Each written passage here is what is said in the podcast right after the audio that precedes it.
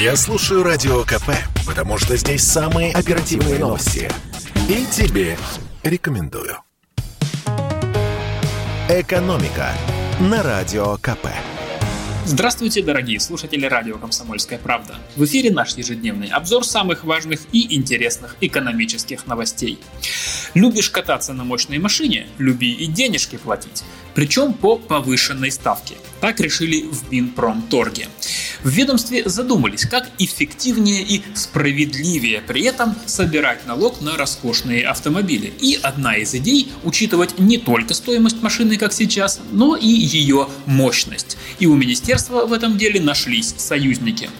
Коротко напомню, что это за налог такой. Сейчас для владельцев автомобилей стоимостью от 3 до 5 миллионов рублей, входящих в специальный список Минпромторга, действует повышающий коэффициент. Налог умножается на полтора.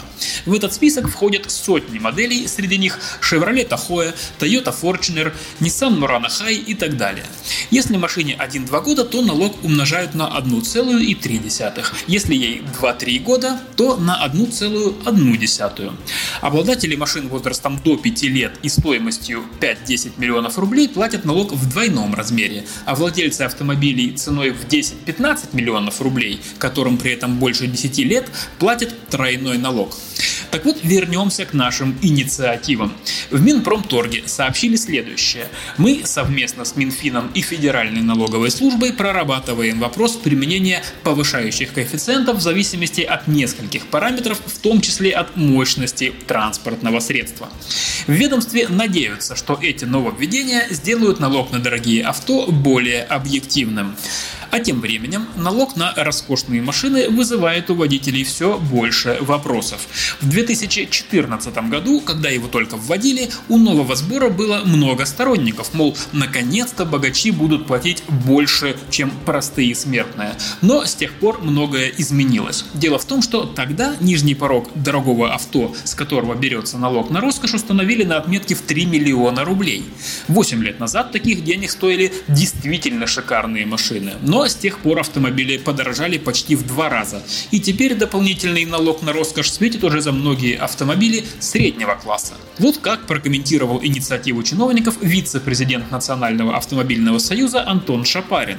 Учитывать мощность транспортного средства при расчете налога, мне кажется, избыточным, говорит эксперт. В конце концов, далеко не всегда дорогие машины мощнее.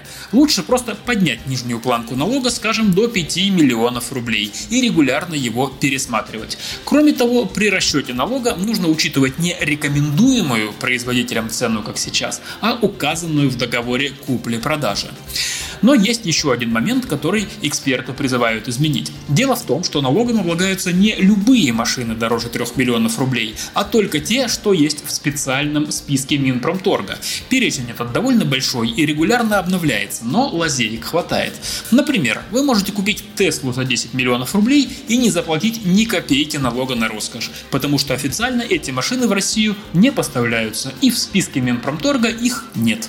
Вот это действительно странно. И в завершении нашего выпуска поговорим о зарплатах и о достойных способах потратить честно заработанные деньги. Как говорится, к сожалению, день зарплаты только раз, ну не в году, к счастью, а раз в месяц. У некоторых два раза в месяц, что тоже не часто. А раз событие это редкое и к тому же позитивное, то разве же можно его не отметить? Как выяснили аналитики Delivery Club и ResearchMe, самый популярный у россиян способ потратить деньги в день зарплаты – это поход в ресторан или заказ еды. Так делает каждый третий из россиян.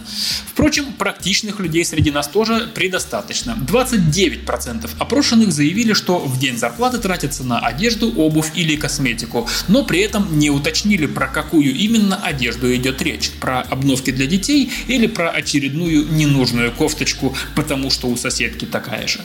А еще день зарплаты – это день щедрости. Каждый четвертый из нас в день получки покупает подарки своим близким. И еще немного статистики. 16% россиян в первый день зарплаты любят потратиться на походы в кино, концерты и прочие развлечения, а 14% из нас в этот знаменательный день тратят деньги на услуги по уходу за собой, то есть на салоны красоты и так далее. Что интересно, в десятке самых популярных расходов всего один, скажем так, полезный для ума. Да и тут в самом конце списка лишь 5% опрошенных в день получки покупают книги или записываются на образовательные курсы. С одной стороны, получается, что подавляющее большинство из нас больше любит тратить деньги на развлечения, чем на полезные вещи.